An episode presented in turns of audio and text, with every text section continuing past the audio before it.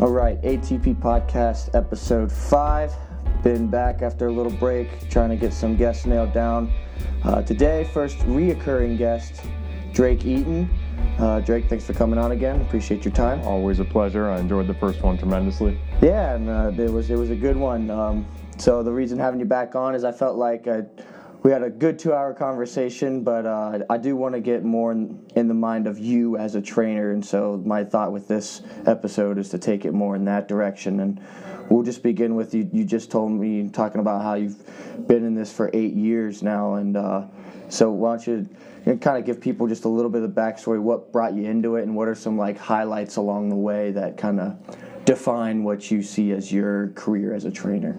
Absolutely. Well, I started, I got into this stuff much earlier than most. Uh, to put it plainly, I kind of actually left sports for training. Oh wow! Which is probably a rare statement. Um, Why don't you preface it to tell everyone how old you are? So I'm so 25. Can, yeah. um, I'm closer to 26 now, which is kind of crazy to think about. But uh, so I got to started getting into this stuff heavily when I was around um, 16, 16, 17 region, into specifically fitness as its own goal and its own interest, not only related to sports or something similar to that. Okay. So I did I did plenty of sports, obviously growing up, a tremendous amount. I wrestled for, eight or nine years total throughout my life, verging from five all the way through, you know, late high school. But um, played plenty of other sports, and then got into martial arts, and I was had a lot of different interests. But around the time I was uh, 16, I actually got a trainer through my mother, who she traded somebody out for some dance lessons. She has a huge background in the in the uh, fitness and dance industry herself, so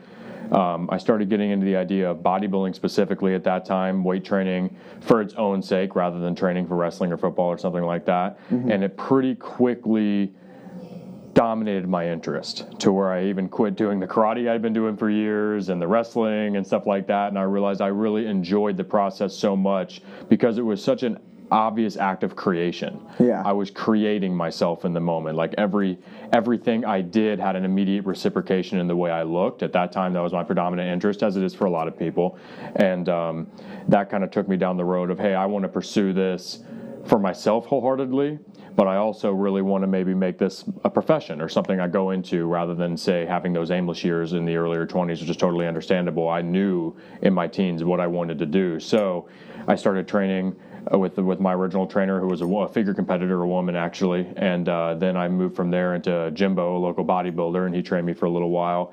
And at that time, I decided, okay, now I am going to become a trainer. So um, I used some money I'd actually inherited from uh, my grandfather, and I got my I paid for my NASM certification and started studying before I was even old enough to technically become a certified trainer. So I was studying for the test at 17, really hard, really heavily, and loving it because I liked the the deeper science behind it, which is what came with the NASM, which I loved, and. Uh, I started actually interning at a at a FitWorks at a corporate gym. Okay. When I was 17, before I was allowed to actually start training people, so that way literally within the week of turning 18 i went took my test got my certification and started training people that same week i turned 18 At so i was yeah i literally okay. left high i literally left um, high school which i got out earlier than other kids because i got all my credits junior year to graduate but i just chose to stick around because i was actually taking multiple bells of strength training to help learned before I started oh, wow. training people professionally. Yeah. So I was training, um, I was training some of the special needs kids actually, or helping them with going through some of the machines.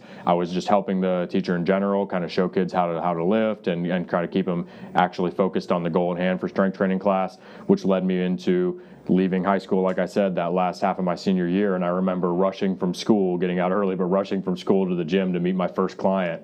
Um, and it was a nerve wracking experience. And that first day training people, I actually had a couple guys that were recent immigrants to the United States who I had to really work hard to try to get these principles across to them, and that was a nice way to break me in. And a couple guys that were like younger as well, high school kids that I was training, and I was technically in high school. Yeah. So that was pretty funny that first day.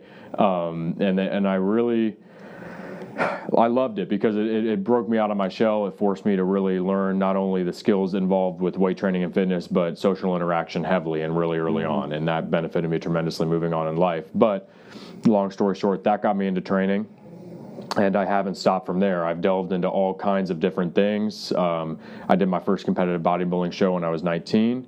uh, Natural Show. I loved it. Um, and I did, I did some more after that, and then I also got into powerlifting pretty early on through a group of guys who got to live got together and actually lifted in a basement that I met through that FitWorks I was working at. Okay. And that got me into powerlifting around 20. Actually, at 19 is when I got into it, and I competed for the first time in SPF Nationals when I was 20, and. Uh, I started going down that road from there, kind of mixing the two together. That's Yeah. why power building has really been my passion since then, because Yeah. it's a combination of the two sports I actually pursued.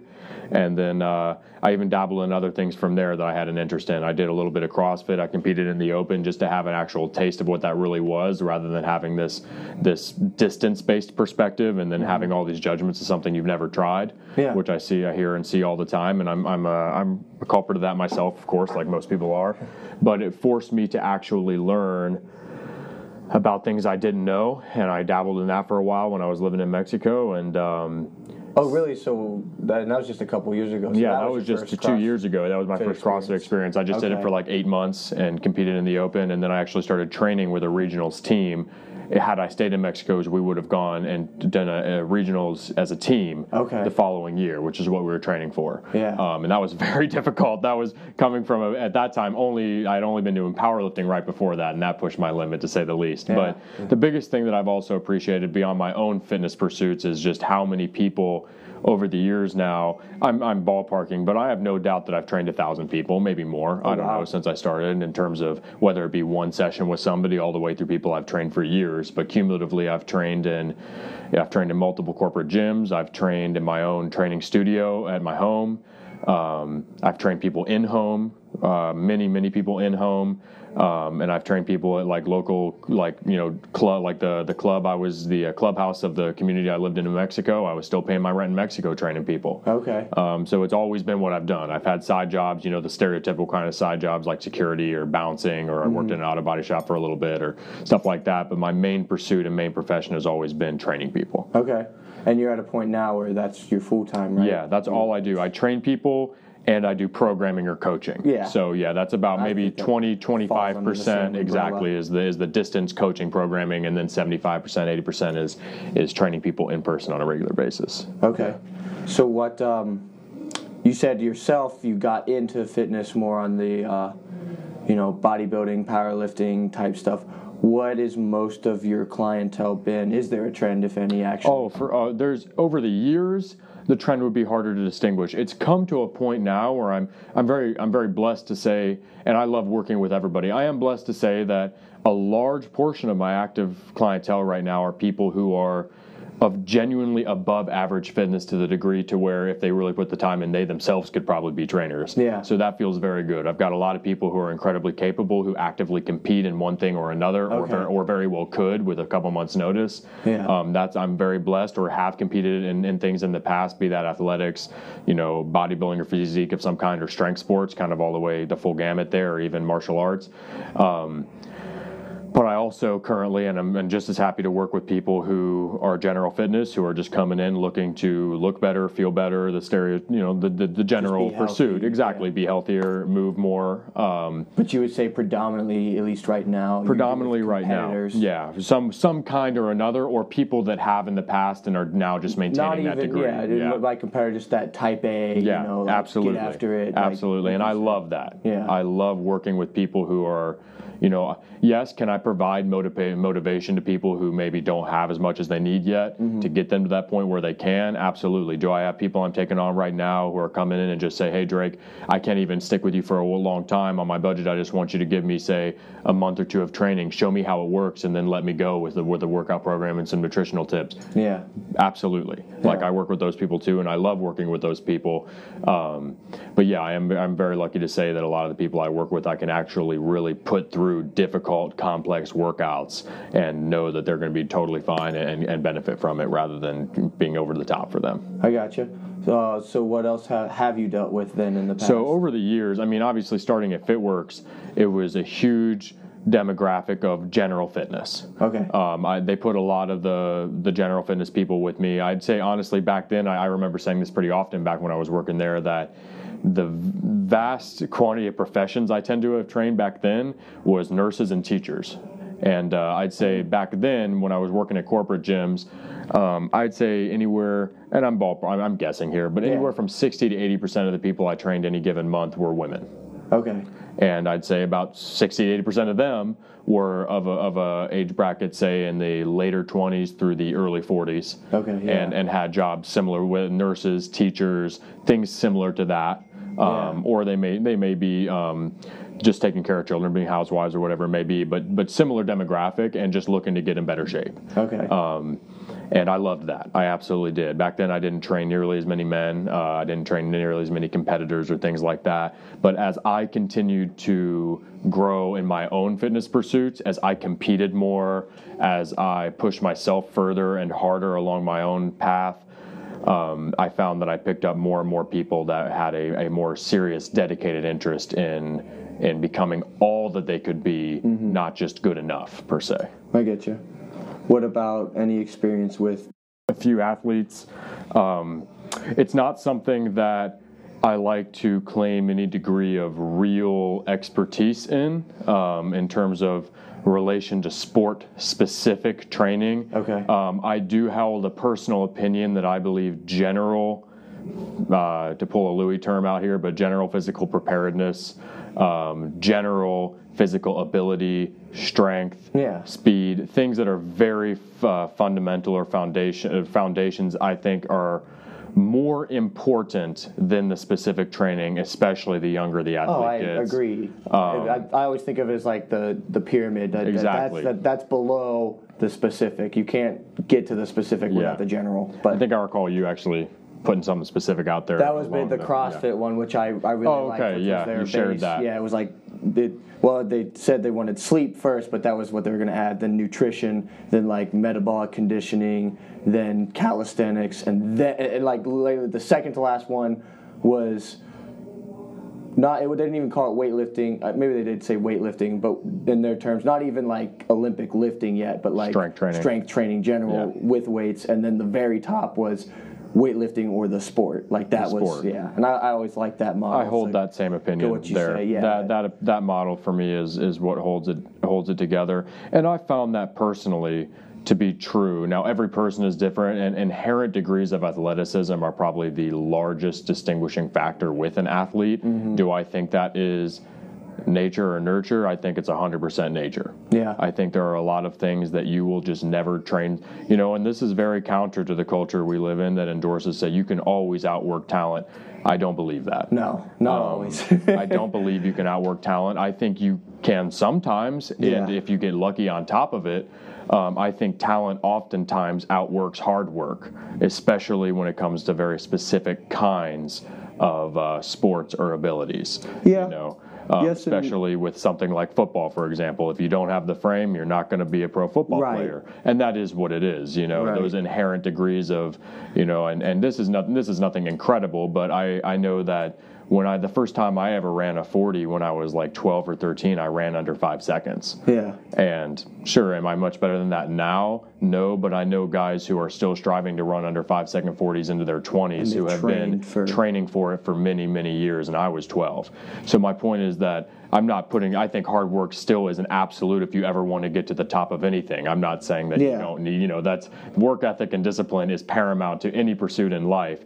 But I think um, developing base levels of strength that accommodate are accommodated by your inherent athleticism, of course, is, is number one. So all I've really all I'm saying is when I have worked with athletes, since I am not an expert in any given sport. Um, with the exception of some of the niche things I personally pursue, say, you know, I'm, I'm pretty knowledgeable about powerlifting or something of that nature. Yeah. But when it comes to the general sports we're talking about, when I take on an athlete, I tell them up front, hey, I'm going to, my goal here is to make you bigger, stronger, faster. Um, and I'm not going to pretend to say that I'm going to know how to make you a better, throw a baseball better through this super special exercise Right. or anything like that. Um, I just don't have that knowledge set. So it's never been a big goal of mine to train athletes because I think outside of developing their base level of ability, I just don't have that knowledge, expertise, or extreme interest in that. Um, but I do, I do like working with them. My probably my favorite, my favorite thing to work with though to this day is. Uh, is really people who come in and say, "Hey, I want to become incredible and very impressive, be that in ability or appearance," and I think those are often synonymous with each other um, for its own sake. Yeah. That's what I like the most. When they're not doing it because they want to go to the Olympics, but doing cool things just for the sake of it. I'm all about that. If Yeah. there's one thing I'm about in life is that when someone says, "Why are you doing this?" Because I am. yeah. I don't Because need I want to. I don't need some drawn out reason that involves a trophy or money or anything like that to want to do impressive things Yeah. or things that are challenging or difficult. And I think a lot of that comes back to, in my mind, a lot of what we're doing in here, as much as it is great, it's good for our health. It's, we could create a, a long list. That's why we do this. Mm-hmm. But at the same time, we're doing it for it's like symbolic. It's it's it's also symbolic, you know. Like anything else, No. being huge is symbolic of discipline. It's not Yeah. just being, you know, being huge is being huge, or being strong is being strong. But that's symbolic of a tremendous amount of work and character put into achieving that. Now, as a trainer, how do you balance that goal with also because I, I think it's important to no matter doing things, doing awesome things, you want to do it, but also not at the sacrifice of your health either. I mean, Yeah. I mean, doing doing things. I mean, I played rugby for years, which is you know can be horrible to your body if you you Yeah. know not doing it right and other things. Great like that. example, man. Right, But- yours is a great example. But yeah. it's like, you know, how do you balance that line of I want to do this awesome thing, but I also would like to not have two knee surgeries and two shoulder surgeries. Right. And, no, no, totally, Yeah. totally. Yeah. Well, one thing, and and this is not to be the devil's advocate to your question, but one thing I always respond to. Um, when, for example, and you see this a lot of times, a lot of times I think it's actually coming from a, a, slight sense of, of insecurity or envy when an older guy sees a younger guy lifting a lot of weight and they'll say, Be careful on yourself, you don't want to end up like me, or, or something like that. Um, my typical response is you'd end up like that whether you did this or not. You can either end up with a bad back and bad knees from doing nothing, or you can end up with a bad back and bad knees from doing something Yeah. if the, I know that sounds kind of odd and abrasive, but that's the way I look at it. It's like you you know doing less isn't going to keep you healthy. So yes, do you need to find that balance? Do you need to make sure you know when to pull the reins in? Of course, obviously, and you want to train smart, et cetera. All the Yeah. things that I think are common knowledge, becoming more and more common knowledge today. But at the end of the day, or at the end of the life, we are all going to die. Yeah. And to be not to be macabre there or dark, but we are. So if you're not willing to burn that fire bright while you're here, even at the sacrifice maybe of some comforts in your life or even even a couple years, I mean, I don't know even what to say about it. Then you know, it's a, you're not going to live. You know, you're not going to live forever. I mean, you could live 500 years, and the same principle would apply as living 50. No, I get you. So I, that kind of mentality. Now, of course, do you want to keep doing those cool things? that's the that's of the thing, course that's you do, and that's why about, you don't want to burn the rope on both ends. And how do you Yeah. how do you best approach that, or do you find a lot because you said you deal with the Type A people and the people that want to get after it? Oh, God, Do yeah, you, you find a lot that you have to be their voice of reason? Like, hey Yes. man, we're not gonna go up in this, or Yes. we're we're gonna take today off. You know? Just like I have to do that for myself. Yeah. Yeah, yeah. You know, you know That's how the- I am, and uh, you know me on a weekly client, basis. man. I'm yeah. my hardest client to yeah. train. I'm I'm I'm tough like that with myself, but I'm better with clients doing that. Um, that's why I mean, even wh- whether we're talking clients I see all the time and do all their workouts for them with them, or people I program, etc. I'm very big on making sure that they draw back. I've found one of the most effective ways to do that is a variation of stimuli. Make sure that their goals vary. Yeah. And even if that's within the same general goal, that variation is vital to make sure that they're not, you know, ultimately leading themselves down a road of tearing a given tendon Yeah. or burning themselves out psychologically or whatever, getting a hernia from the same movement done incorrectly. Really, just that that aim of hey, you know, rather than rather than almost tricking them into saying rather than drawing them back, convincing them they want to do something else for a week Yeah. before they go do something I've heavy uh, again. I've heard the the phrase that periodization is designed so that the training doesn't get in the way. Yes. And and I'm not even like doesn't matter. It could be undulating, linear, whatever you want to do. But the changing of stimuli, as you put it, is like Yep. you do too one thing too much too long. You're probably going to get sloppy with it. It's probably Yeah. going to be bad for you. Yeah. Yeah, and you're a great example of that because I see you doing it all the time. Yeah. Like, I mean, yeah, you're always, and that's that's why, and that's also Wait, wait. you You, know, always see me changing things out. up. Oh, changing okay. things up. No, you're not burning out. You out. just burn out. I feel like for the first time recently watching you. It seems like that was the first time you felt that way, and that's just from a third person. Yeah. But um, I definitely think that, and that is one reason. You know, and I, I'm really, I've even lost this tremendous goal of, you know, I being some, you know, competing in powerlifting a thousand more times. I've done a lot of that, but you know, it's not about competition so much for me anymore or short term short term gain. I enjoy what I'm doing for its own sake, like we just mentioned already. But um, I have found on the note, if we're going to get into more specific training methodologies, do I adhere to? A, I said this in the last podcast a little bit. Do I adhere, adhere to a specific Westside conjugate or anything like that? No. I've read a lot of the books. I love it. I appreciate it. But I do find that in the past, in the past verging on two years, I just mentioned this last week, I have done max effort movements, and I mean max effort singles, usually failing too. Mm-hmm. Every week, twice a week for going on two years with very, very few, although necessary at time, deload weeks. And I have not even got a tweak Yeah. in that year and a half. I've got burnout a couple times. I take it. I could take a week or two off. Yeah. But that variation, that's why I'm able to do that. I really whole, I fully and wholeheartedly support that methodology because for me it's worked. And in that t- period of time, I also have taken, let's say, my goal. You know, my deadlift at the time I wasn't pulling 600 before I started, and since I started, I've pulled 665. Yeah. You know, it's a over. What is that? It's a it's a about a, let's say about a hundred pound addition, not doing the same movement over and over again. And I found oftentimes, you know, the other not too long ago, I took five six weeks. I didn't deadlift a single time. I didn't even do technique work, et cetera. And now, of course, I've developed a, a neuromuscular pattern to where I don't need to. I wouldn't do this with someone who's only been lifting a year or two. Okay, good Point. But I can come back and do something that I, you know, had only done for one or two reps and hit it for eight or nine Yeah. And that's kind of getting people away from that this obsession. And that's one thing i have to do with some of these really type a hardcore clients i have is remind them that hey you do not have to do the same movement over and over again to stay proficient at it. Right.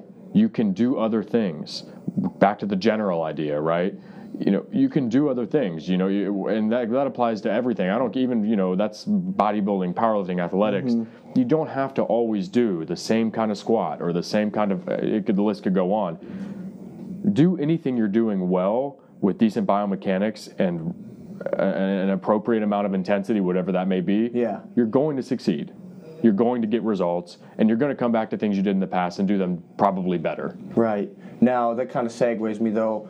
At what point though is it at that you know at what point in someone someone's fitness journey is that more the case so than where at least at least for beginners I, I feel like you do need to repeat a lot of things That's because you need to yeah. ingrain Yeah. the motor patterns. I think It's beginners teaching, are a whole other bracket. Yeah.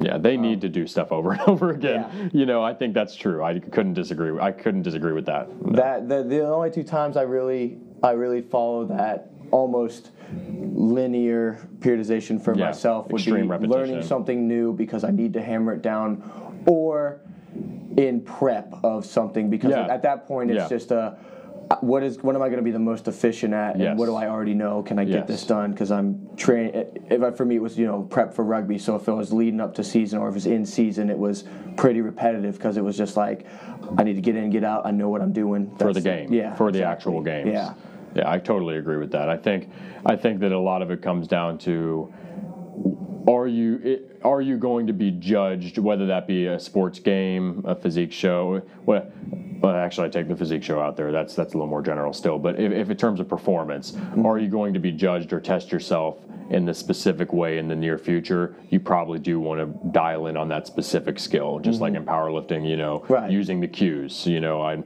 I'm not, although I have and actually did decently well, but I'm not going to be doing a random, extremely varied specialty bar squat variation right two When- weeks and out from peaking, a meet. you pretty much stick with Yes. the squat the bench Yeah, and the exactly. And you I'm going to have those cues too. And I'm going to it, use the yeah. same equipment and I'm going to use the same tempo and I'm going to, etc.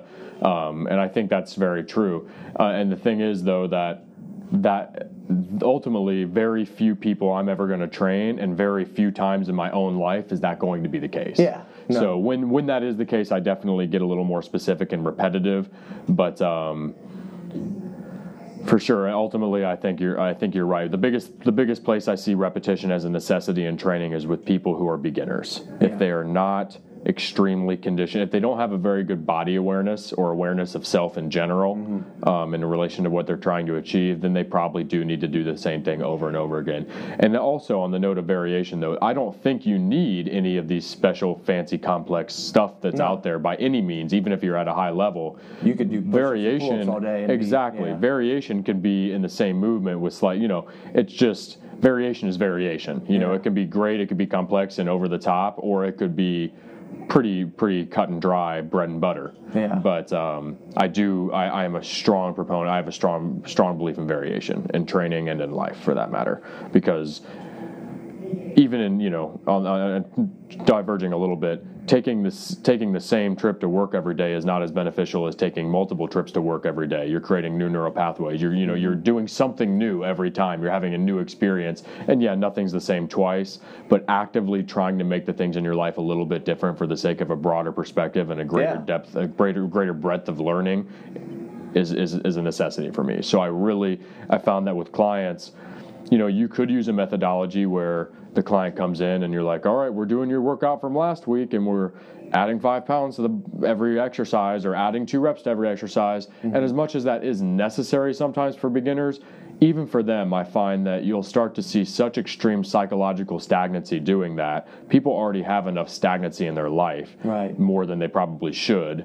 Um, so I try to avoid that. So if I can still get them to progress without having them do the same thing, I probably will. Even if it's just changing their back, even if they're using machines and just changing a machine. Is it necessary? No. But is it going to avoid that stagnation that I think is a danger for anybody doing anything? Yeah. Yes. So whatever it takes to make sure that doesn't start to happen. Because when people come into their training session with you and they can expect or know exactly what they're going to be doing, they're going to start wondering why they're with you. Yeah. And not that they, and if that's the point they're at, then maybe they shouldn't be and they should go do their own thing because they're developed enough. But my point is early on, I want them to be learning. I don't want to just be putting them through hard workouts. Right. I want them to be learning new things that they can apply themselves later on without me mm-hmm. every time. So if I can, once they get the basic things down, I want to make sure that I'm showing them new movements on a weekly basis, not just pushing them through the same ones. Once again, unless they have a competition or a game or something on the horizon and that's their actual goal. Right. But for the general populace, even people just coming in trying to get in shape, even the people who look you deer in the headlights and don't really seem to care, subconsciously they're going to appreciate variation because Yeah. it's going to keep things spicy. It's going to keep things intriguing and not Keep boring. you learning Yes, too. keep them learning exactly Yeah. Mm-hmm. and challenged me- mentally and physically. Physical challenge is hard at first, and after a while, it's like, yeah, this is challenging, but I want to be, I want to be engaged. That Mm-hmm. I kind get of you. idea. So, do you have much overlap in the way you train clients, or I don't know? I mean, I'm a, I'm one that always believes everything is very nuanced, um, but also it's it is good to have standards in the system. I mean, Yeah. it's I mean. It's the reason like s- certain lifts are, are repeated because they, they work well. You know, it's the Right. reason people do a lot of the same stuff because Exactly. it, does work Exactly. but also again not that everyone is gonna you know not everyone's gonna back squat not everyone's gonna be able to you know hinge to a barbell deadlift or Yeah. yeah You just got to change the implement sometimes too. The, I think um, movement it- patterns remain the same. as far as methodology does that vary much for you Yeah, methodology does vary a lot for me actually, more than it used to. There was a period of time about in the intermediate stage of my training, and I mean, I'm just because I've been training people for eight years, and that's just because I've done a lot of it, Mm-hmm. doesn't mean. I mean, you know, I'm, I still would never. If someone asked her, "Am I an expert?" Absolutely not. My God, that's how you know I'm not. Is if I say I am. Yeah, Um, yeah. But it's definitely changed over time for me. Initially, initially it was a lot of the same thing because I honestly didn't know very much. I knew enough to get general basic people in basic shape, mm-hmm. but I didn't know that much. So I actually did a lot of the same things with a lot of different people, which I found to not be the best. Right. Then I learned some methodologies that I liked. And then that intermediate stage of training, say anywhere from four to six, five years, six years into training people, then I found myself doing some specific methodologies that I almost stuck to.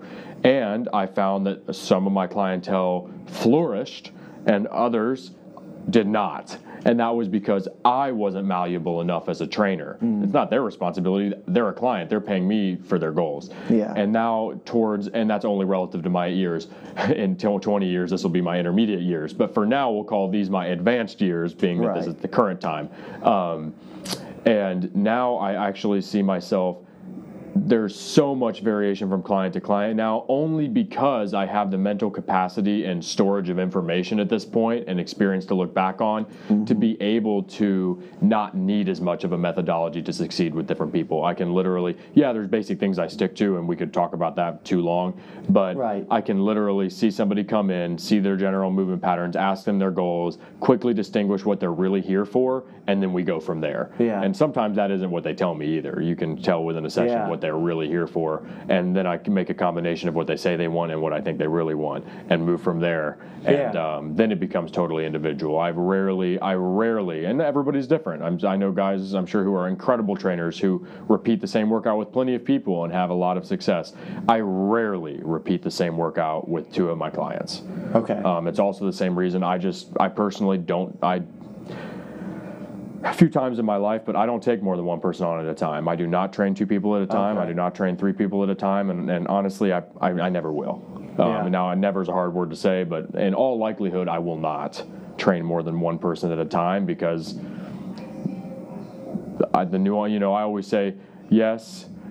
There are general truths, but then the specifics and the nuances are what make the spice of life and success in my mind.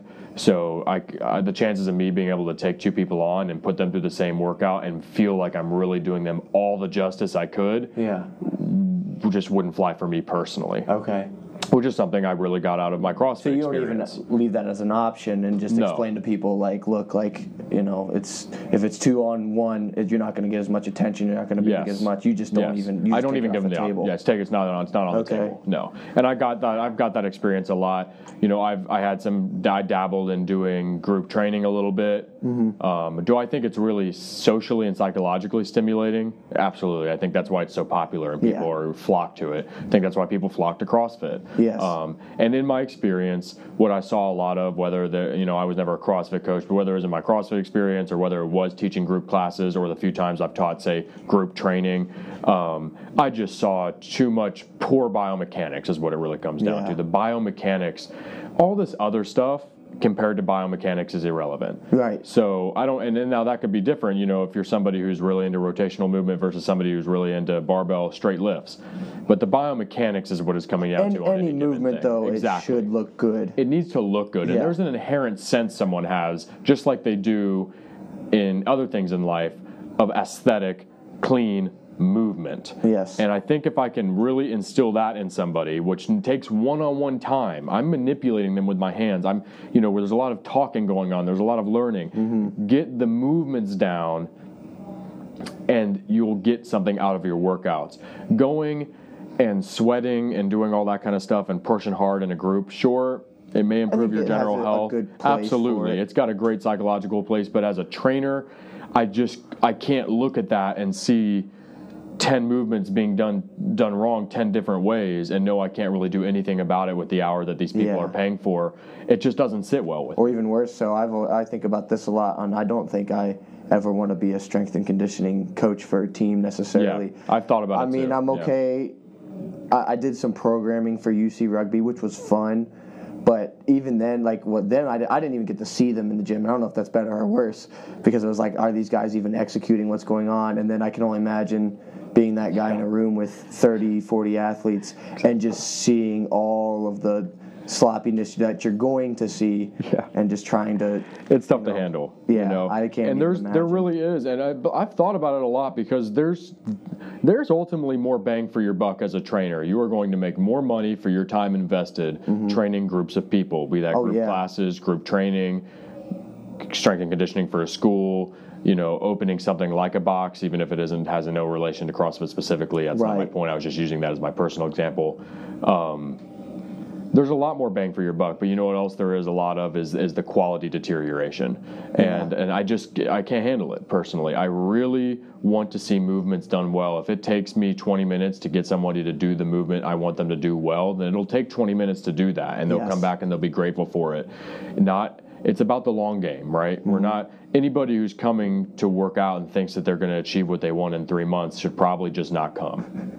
You know, Yeah. Um, and then that sounds rough again, but it is what it is. You know, this is the long game. If you're not coming here to learn and then execute what you learn in an effective way, What do you come? you're probably going to be disappointed. Yeah, and I don't want to disappoint anybody, really. You know, I don't want to disappoint myself as well, any any more than that. So, I found that that is my number one goal is whatever method I'm using, and I could go on all day. There's so much; it's almost a rabbit hole to go down these things. But whatever I'm doing, as long as the biomechanics of that individual person look good, which takes one-on-one time with me, I think, to find out to to, to make that happen. I mean, at the end of the day, that's what I'm going for. Mm-hmm. Good basic biomechanics, learn how to move their body, and then I always tell people this: I'm saying, hey, this is an appropriate squat. Can you change some variables here? Yes. Can you change the implement in a hundred different ways? Yes. But- but this is a squat. There's a okay. general pattern. Understand this, and you're golden. And I mean, not everyone's will look identical. No, either. Eh, absolutely not. And It's that's not why the one-on-one Yeah, because because you do This- find that out. You're like, oh, this is what This is your squat. I should have said it that. Yeah. This is your squat. Yeah, yeah, So I don't care if you put a kettlebell in front of you. Yeah, are some of the angle, angles and leverages going to change? Yeah, but once again, that's the rabbit hole I can't even go down right now. But Yeah. you know, this is your squat. Now, whether you use this implement, that implement, that machine, this is the way your body's going to generally move Yes. once again, there's room for variation, there's room for, for, for change and deviation, but their squat is their squat. And I mm-hmm. just want to get that across to them. You know, once they understand that, then that person could go into a group class and get something out of it. Yes. But they have to learn their biomechanics first. Yeah. They have to learn their body and their movements before they go sweat for an hour and do a bunch of movements, however it takes to get this medicine ball from point A to point B Yeah. with somebody who genuinely, it's not their fault, but genuinely doesn't have the time Well, no, it's just- to, yeah, it's to, not- to correct them. Yeah. So that's all I was getting at there. Yeah. So a lot of times people hear me talk about group training as if it's some like it's the devil, and it isn't. I've just had a lot of experiences where I'm like, man, you know, if I just wish these people would get a one-on-one. Hey, how do I how do I move? Yeah. How do I how do I execute some basic movements? Does it need to be complex? No. Does it need to be excessive? No. But there are some basic things you can teach anybody that they Mm-hmm. can then apply into group training on their own, et cetera. And then you got to spend so much less time moving forward in one-on-one sessions with that same person Yeah. Explaining things. Yeah. No, I, I agree that, yeah. I think if you're just starting out and you don't know what you're doing, the group class is not the best route. Yeah. Um, but again, once once you do get that down, if or if you really just naturally are body aware, like like if you're an athlete, I mean that's like practices Yes. is essentially a group fitness class, and Yes. you can get away with that more because you're generally dealing with a population who is just very body aware. Yeah. They wouldn't be. You know, at, at least at the higher levels, especially, they wouldn't be there without that. Exactly, and that's a whole That's a nother different thing. Yeah, realm. that's But another bag of cash, just, as I said. you know, yeah. Tim the accountant, and you're trying to start getting into fitness. Yes. Yes. I don't think I think you need the one-on-one first, and then you know after you get that expertise from well, or not expertise, but just after you get that assessment from someone who that's their passion, that's what they like to do, so they're relatively good at it. Then you take it to your own level and do your thing Exactly. with the group class. Exactly. I think that was worded the best way right there. Yeah, and that goes back to that initial point we made in the be- I was making in the beginning though of of that natural athleticism, back to that talent thing. Yeah. I do get some people one-on-one sessions where they come in and they and these are people who, you know, don't have a current like huge physical pursuit they're doing. They're not a 20 year old college athlete or something. They're mm-hmm. They may have been in the past, but or they may be even younger than that. But some people do come in with no prior knowledge, and just by the gift of nature, Right. very literally, they have good coordination and mechanics. Yeah. I don't pretend I haven't done the studies to figure out how or why, but they do. Now, could those people benefit from just about anything you threw them into? Yes, and that's what I meant earlier. Is like some people they're just leagues ahead for no given reason that I can figure out. Yeah. and and they come in and I say, hit a squat. And that person, I had a, I recently had a guy actually that came in with no serious workout background at all and no athletic background. This guy was not playing sports in high school Yeah. or, or even younger, as far as I'm aware. And the first day he comes in, he's never done a deadlift in his life. He weighs 160 pounds. And I said, Well, we're going to work up to like a seven today on a one to 10 scale. And with absolutely flawless form, he's repping out, not flawless, but damn near, uh, repping out 235, 245 pounds for reps on a deadlift. one. Day one, five, Yeah. six reps. And I stopped him early Yeah. and stopped him at a seven. I didn't have to even. I didn't. I showed him how to do it one time. I didn't touch his body once to manipulate him. And there are examples like that, Mm-hmm. you know. And I wasn't even that example myself, and I've been doing this, you know. So it's amazing how much their variation there is with people. Yeah. But if we're going to be general, I think I'm sticking to that statement of, you know, I want people to learn those biomechanics, then worry about implements and programming. Right. No, it's and it's the same process. It's just often the that first part's a lot quicker because you're like, oh, you Yes. got it, we're good. Yeah, and I always mind." say you that still to check 'em. it, but you're just like, eh, I'm not worried about anything. Yeah. To the clients right that away. don't have that inherent coordination or that ability to understand demonstration and then just uh, apply it based on seeing it once. To the ones who don't have that, I don't say a word. We just keep moving on for their pro, through their programming, making it happen. To the ones that do have it, I'm like, hey man, you just saved me so much time Yeah. compared to what I'm Right. used to. Thank. Congratulations! I'm so grateful for your. Yeah. for your inherent ability. Congratulations! And I always want to make them know that because it's worthwhile to tell them. Like, it's it's rare. It really is. Probably becoming more rare, actually. Yeah, this is true. Um, do you have any like special cases or any like clients or just experiences training that really stand out that kind of reaffirmed that you want to do it or, or just that mean a lot to you or anything like that? Oh yeah. Oh, without a doubt, there are Any- people that stand out over the years. any I- one or two that you care to share more God, yeah, or absolutely. There's a couple that, that do stand out over the years. There's, I don't, I won't say any specific names because I haven't asked the permission to, obviously. feel, but there's but- there's a couple people over the years that some of them are still with me. I mean, there's, and you know who I'm talking about here. First person that comes to mind is a woman that's trained with me for four and a half years now, Mm-hmm. and um, she came in at. Uh, at 190 pounds, had never worked out, had no athletic background, and didn't know how to lift weights. She had done some Pilates and group fitness stuff in the past, but nothing serious. And she was, you know, in her late 40s or early 50s, or I guess about 50 actually, and and uh, her dedication and willpower initially to to take that to take the knowledge that I was giving her and apply it, not just hard workouts, and see someone go from 190 pounds to 130 pounds from no specific physical ability to a woman in her 50s doing 17 pull-ups. yeah Like that's un, and not no no kipping here, no kipping. We're talking pull-ups. real over overhand bodybuilding tempo pull-ups. Yeah. You know, we're talking a 300 pound deadlift with no interest in power build in powerlifting.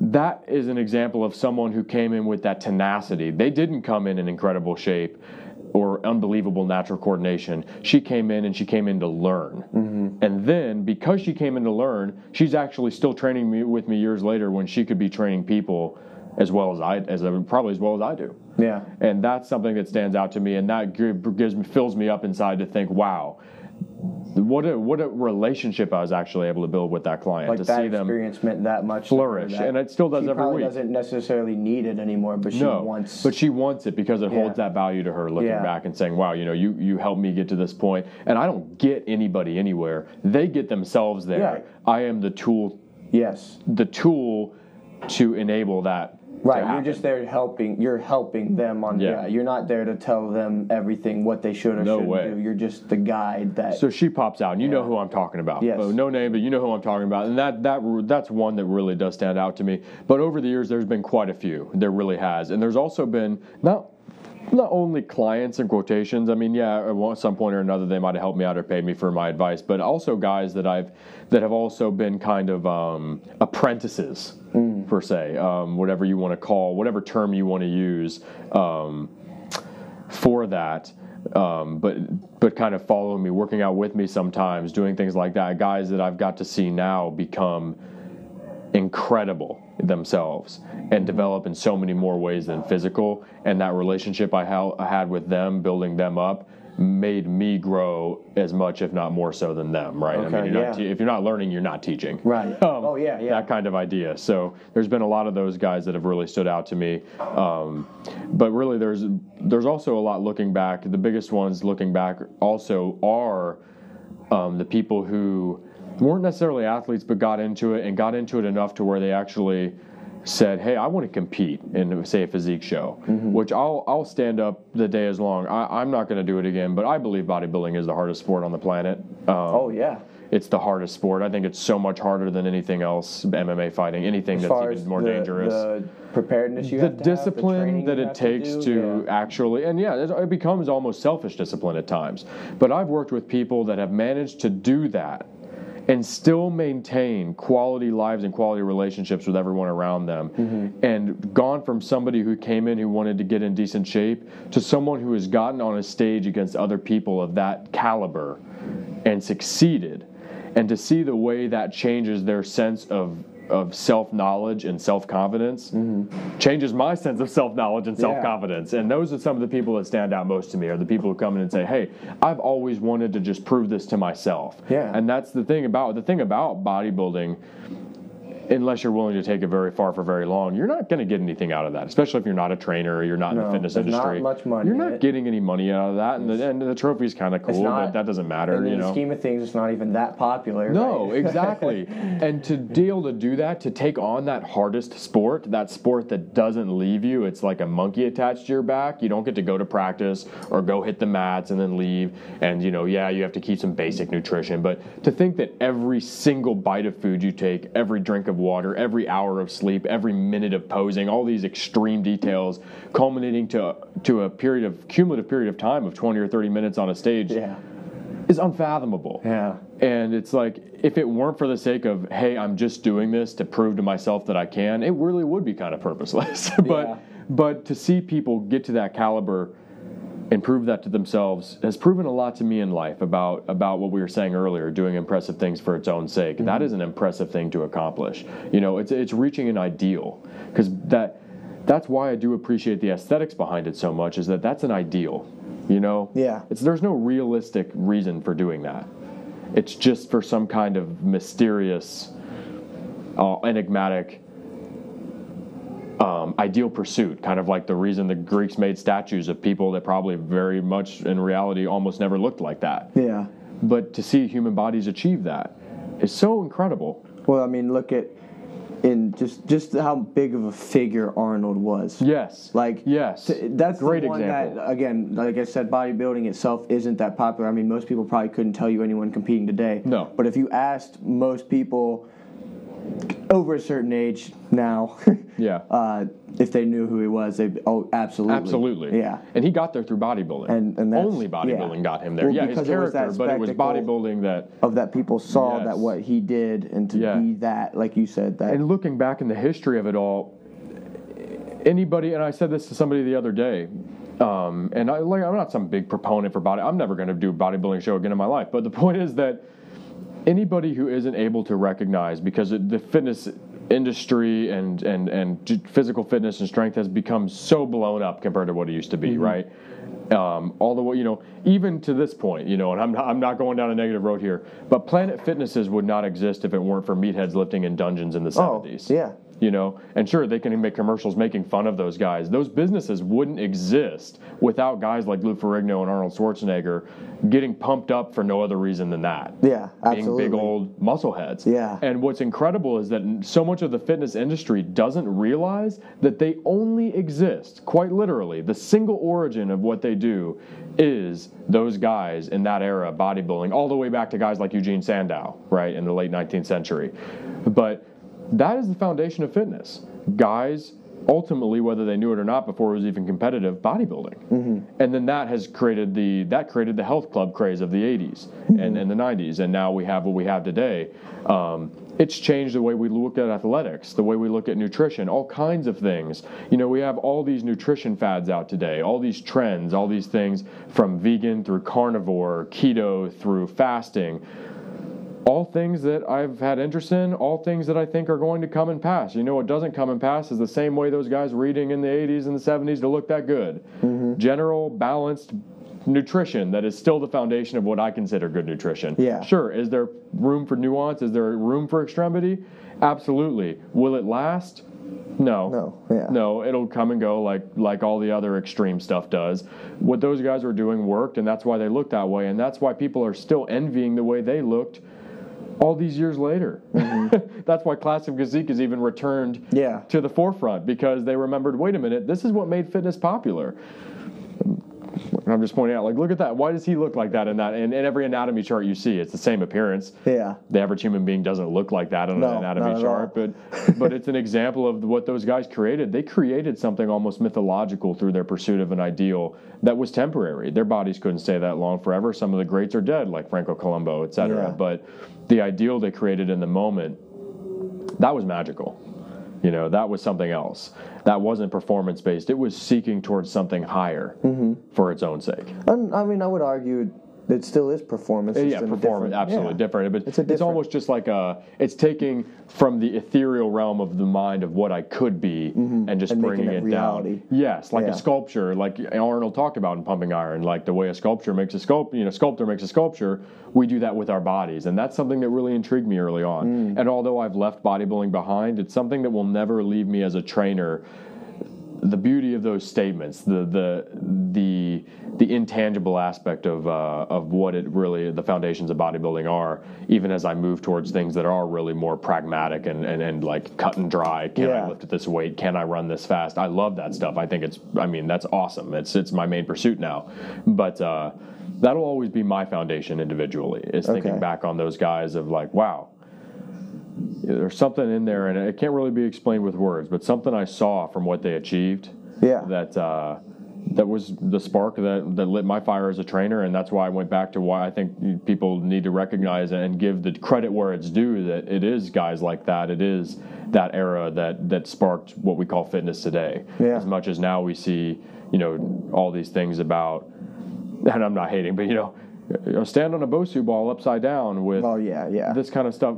You can become the most incredible human being with a barbell and a pair of dumbbells, and or even without that. yeah, exactly with your body, yeah, really, you yeah. know. But but to going back to that old school mentality, that old school aesthetic, and it's like you know you see a lot of fancy stuff, and fancy stuff is fun. Just be willing to admit that you're doing it for its own sake, like we talked in that last podcast. Right. You know, you don't need a Bosu ball to be able to have basic one-legged balance, you No. know, or whatever. I'm just I'm, I guess I'm hating on the Bosu ball right now. No, you're good. Yeah, Yeah. just Yeah. I see what you're saying. Like you said, yeah. Don't don't make it the excuse that it's it's for something other than for that. sake. Exactly. Yeah. Exactly. No, I mean again, nuance to everything. There are some times where uh, the Bosu ball could be used for something. Yeah, exactly, yeah. definitely- Yeah. Like I, I use I do use it for some things. Me too, makes a lot me of sense too. that it, it has a purpose. Yeah. But uh, I can tell you I've used it a few times to look cool too. but yeah, oh yeah, absolutely. Yeah, I've definitely done it a, few times just just for the sake of let me watch this. You know, Watch this, yeah. watch this. Let- Yeah. yeah, exactly, exactly. Absolutely, but as with anything else.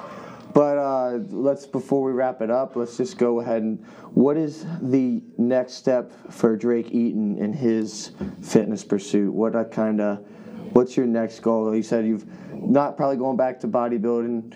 Not said- competitively. I not mean, I can bodybuild to the day to Right, the day I die, but, yeah, not competitively. Competition. uh, You, Yeah. you touched on that. You've done a lot of powerlifting. I mean, I don't know, maybe more of that in the future. But what I is might do meets in the future, but I'm, I'm, you know, and, and, and but there's no money. There's no money in powerlifting. The, you know, yeah, there's some prestige. The point for powerlifting for me when I do meets is just to test the strength that I've developed in the gym. I like Mm-hmm. Yeah. training more than I like competing a thousand times over. Yeah. And I always will. Um, so any competitive things I do in the future are just for the sake of the experience. You know, I'm not trying to build my brand as a trainer anymore Okay. in that way specifically. I mean, it's great if I do. You know, these are Yeah. all cherries on top kind of thing. Really, all I, I'm looking to do is self test. is self test, is is self betterment for its own sake. You know, I want to reach for the stars endlessly in my life, from Mm-hmm. the physical through the spiritual and and and in every everything in between. I want to reach for the stars, and in my own personal way, my own unique way. Um, for me, a lot of it comes down to life is not just what I have done or what I am, but what I have it in me to become. Okay.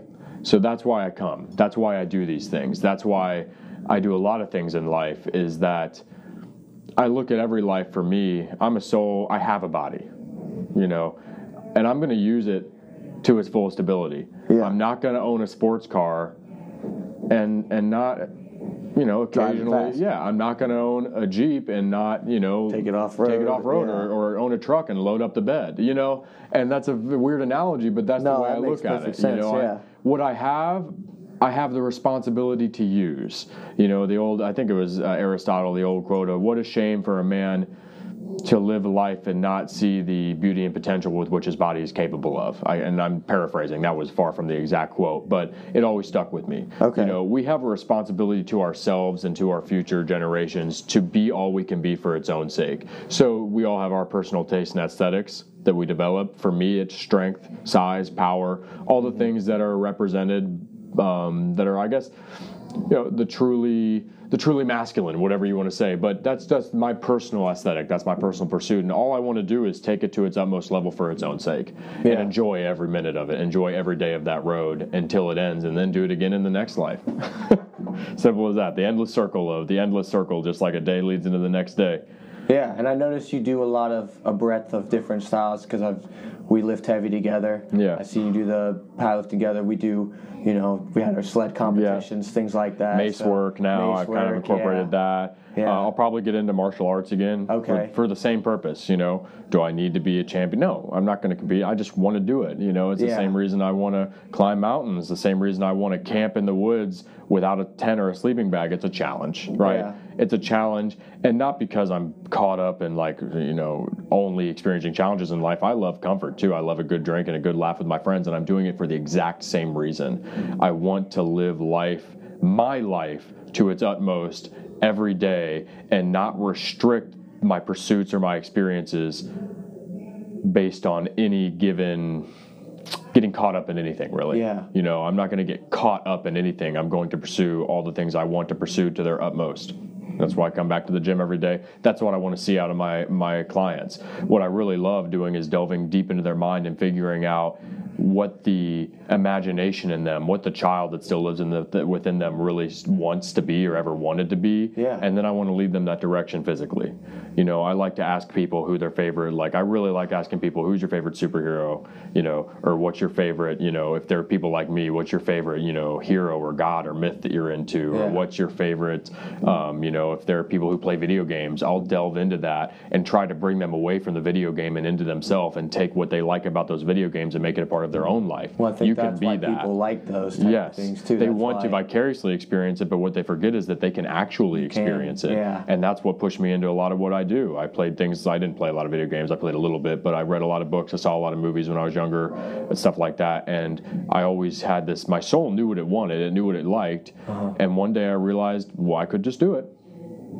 You know, you, you could either play video games or whatever of a guy who can, you know, jump jump six feet in the air and you know do all these kinds of impressive things and look this way and etc or you can do it. And I do that in other things in life. I can watch movies of, of cool, impressive, it's the stuff I like, like shooting bows, and Yeah. you know, or I could just go get a bow and learn how to shoot a bow, and and then Make skip skip the vicarious aspect, and and then hopefully let that fire burn in other people's hearts. And it's not my fire; it's theirs. But seeing me burn my own fire as brightly as possible, pursuing what I love the most in life, hopefully ideally will do the same thing in other people be they clients friends or people who even see me from a distance and that's one reason i even do take advantage of social media is just really uh, reminding people that hey you know i understand there's things we need to do in life whether that's a nine to five or a kid or whatever you've got that you've got to handle your responsibilities. But outside of that and even during that who do you want to be and, and what's holding you back from being that? Yeah.